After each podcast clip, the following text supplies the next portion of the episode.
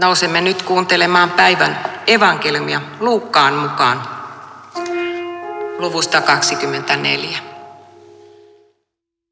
Yhtäkkiä Jeesus itse seisoi opetuslastensa keskellä ja sanoi, rauha teille. He pelästyivät suunnattomasti, sillä he luulivat näkevänsä aaveen. Mutta Jeesus sanoi heille, miksi te olette noin kauhuissanne?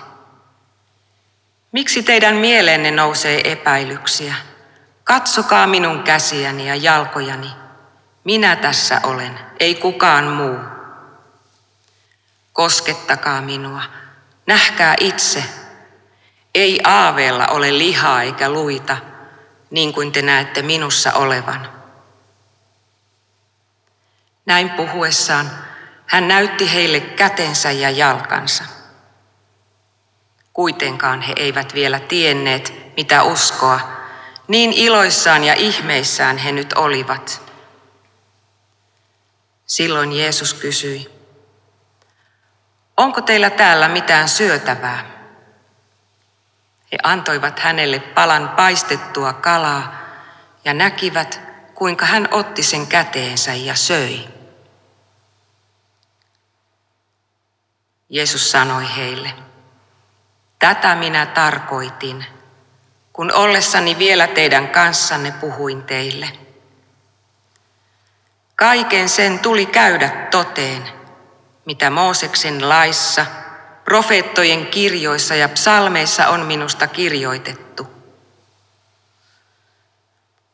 Nyt hän avasi heidän mielensä ymmärtämään kirjoitukset. Hän sanoi heille, näin on kirjoitettu.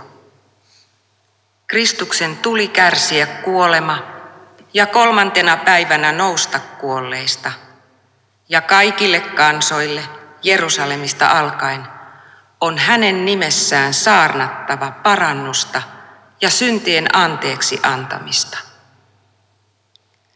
Te olette tämän todistajat. Minä lähetän teille sen, minkä isäni on luvannut. Pysykää tässä kaupungissa, kunnes saatte varustukseksenne voiman korkeudesta. Tämä on pyhä evankeliumi. Kiitos sinulle, Kristus. Kristus nousi kuolleista. Nyt kuulen, kuinka siellä vastaanottimien ääressä vastaatte minulle totisesti nousi. Tänään on siis Tuomasmessun syntymäpäivä. Ehdotin siellä Tuomasmessun Facebook-sivuilla, että kertoisitte, mitä messu on teille merkinnyt. Ja sinne oli alkanut jo virrata kauniita muistoja ja sanoja siitä, mikä Tuomas Messun tarkoitus ja merkitys on ollut erilaisten ihmisten elämän käännekohdissa ja kriisitilanteissa. Monenlaisia asioita. Käyppä siellä lukemassa ja lisää omasi. Voit myöskin kirjoittaa Tuomas Messun chattiin siellä, kun katselet messua mikä sinulle on ollut tärkeää Tuomas Messussa. Sitten päivän tekstiin. Yleensä Tuomas Messun syntymäpäivänä on luettu Johanneksen evankeliumista se kohta Tuomaasta. Ja jatkan tähän edelliseen kertomukseen Jeesuksen ja Tuomaan kohtaamisesta. Siis Johanneksen evankeliumista vielä pieni pätkä. Tuomas, jota sanottiin myös Didymukseksi, oli yksi toista oppilaasta. Hän ei kuitenkaan ollut muiden kanssa, kun Jeesus ilmestyi. Nämä kertoivat hänelle nähneensä Herran. Tuomas vastasi, tuota en kyllä usko, ennen kuin olen itse nähnyt reijät hänen käsissään ja kyljessään ja työntänyt niihin sormeni. Viikon päästä oppilaat olivat taas koolla ja tällä kertaa Tuomaskin oli joukossa mukana. Jeesus ilmestyi taas heidän keskelleen, vaikka ovet olivat lukossa. Hän sanoi, rauhaa teille.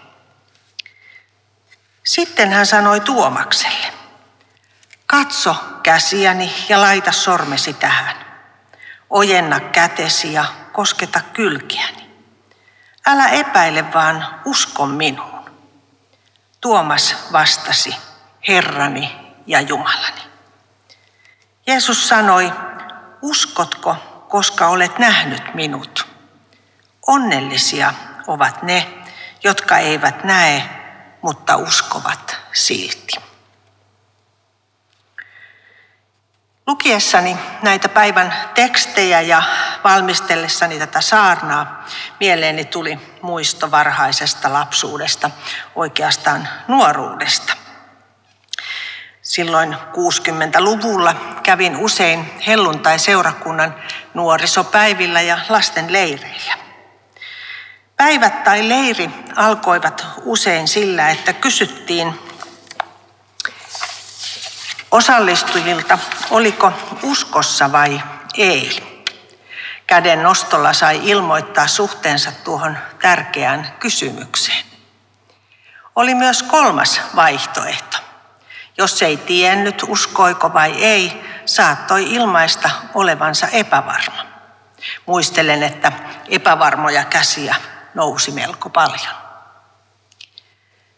Katolinen belgialaissyntyinen isä ja hengellinen opettaja Wilfried Stiinissen kirjoittaa erässä kirjassaan, että saamme olla kiitollisia Tuomaalle, tai paremminkin Jeesukselle, joka on käyttänyt Tuomaan uskon puutetta vahvistaakseen meidän uskoamme. Kun opetuslapset kertoivat Tuomaalle, että he olivat nähneet Jeesuksen, hän kohautti olkapäitään. Vai niin, en usko. Ehkä hän ajatteli niin kuin monet muutkin ovat sen jälkeen ajatelleet, että opetuslapset olivat niin suruissaan, että kuvittelivat näkevänsä Jeesuksen. Eikä se ole edes kovin vieras kokemus. Moni läheisensä menettänyt on kertonut, että on tuntenut läheisensä lähellään tietyn ajan kuoleman jälkeen tunnekokemus toisen läsnäolosta. Mutta Tuomas ajatteli, ettei hän voi uskoa sellaista, mitä ei voi koskea. No Jeesus, hän kohtaa tuomaan epäuskon. Ottaa sen todesta, lähestyy tuomasta, ei ohita hänen epäilyään, ollakseen niiden vahvemmin uskovien seurassa. Jeesus kohtaa Tuomaan yksilönä omanlaisena.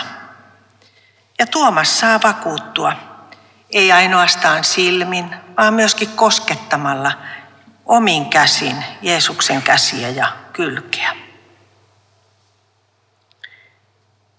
Jeesuksen kulkeminen läpi ovien, yhtäkkiä ilmestyminen, näyttäytyminen sai opetuslapset ajattelemaan aavetta. Aavetta ei kuitenkaan voi koskettaa niin kuin Tuomas teki. Jeesus siis eli, hän oli yhtä todellinen kuin hän oli ollut ristillä. Hänellä oli haavat, jotka hänellä olivat ristillä. Ne näkyivät ja tuntuivat.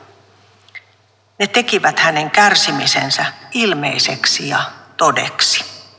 Myös tuossa hetkessä. Mitään ei ollut otettu pois ja kuitenkin kaikki oli muuttunut. Kun Tuomas oli saanut koskettaa Jeesuksen haavoja, hänen reaktionsa on Johanneksen evankeliumin huipentuma. Minun Jumalani, minun Herrani. Herrani ja Jumalani. Tuomas tunnustaa Jeesuksen jumaluuden uskonsa siihen, että Jeesus on Jumala. Johanneksen evankeliumi alkaa tutuilla sanoilla. Alussa oli sana ja sana oli Jumalan luona ja sana oli Jumala. Johanneksen evankeliumin alku ja loppu liittyvät nyt toisiinsa. Tunnustan olleeni tuolla leirillä ja nuorisopäivillä se epävarma käden nostaja ja omaavani tuomaan ajattelua. Olen hänen jälkeläisensä. Uskon ja epäuskon kysymykset risteilevät aika ajoin mielessäni. Iloitsen tuomaan kyseenalaistavasta persoonasta ja tuosta kertomuksesta, joka hänestä kerrotaan raamatussa. Sillä siinä saa liittyä kaikkien epäilysten ja uskon kriisien jälkeen mukaan tunnustamaan Herrani ja Jumalani. Maan päällä elänyt historiallinen ihminen Jeesus oli ja on Jumala. Se tosiasia kestää minun uskon kriisini, minun kysymykseni ja minun ihmettelyni. Ei tarvitse pakottaa itsestään esille enempää uskoa kuin omistaa. Voi joskus sanoa jopa niin, että tahtoisin uskoa. Viimeisen sanan tässä kertomuksessa sanoo kuitenkin Jeesus kysyessään Tuomalta, uskotko, koska olet nähnyt minut? Onnellisia ne, jotka eivät näe, mutta uskovat silti. Helsingin Sanomissa kerrottiin viime viikolla, että masennus muuttaa ihmisen näköaivokuoren toimintaa. Se muuttaa sitä niin, että masentunut ihminen näkee kaiken harmaampana ja erilaisena. Tutkimuksen tuloksista paljastui, että masennuspotilaat näkivät heille esitettyjen kuvien kontrastin eri tavalla kuin ne koehenkilöt, joilla ei ollut diagnosoitu masennusta. Myös usko muuttaa näkemistämme. Usko antaa elämälle erilaisen pohjavireen ja asenteen. Alamme nähdä eri tavalla asioita. Ja kun meillä on usko ja toivo, me näemme elämämme ja tulevaisuuden myönteisessä valossa.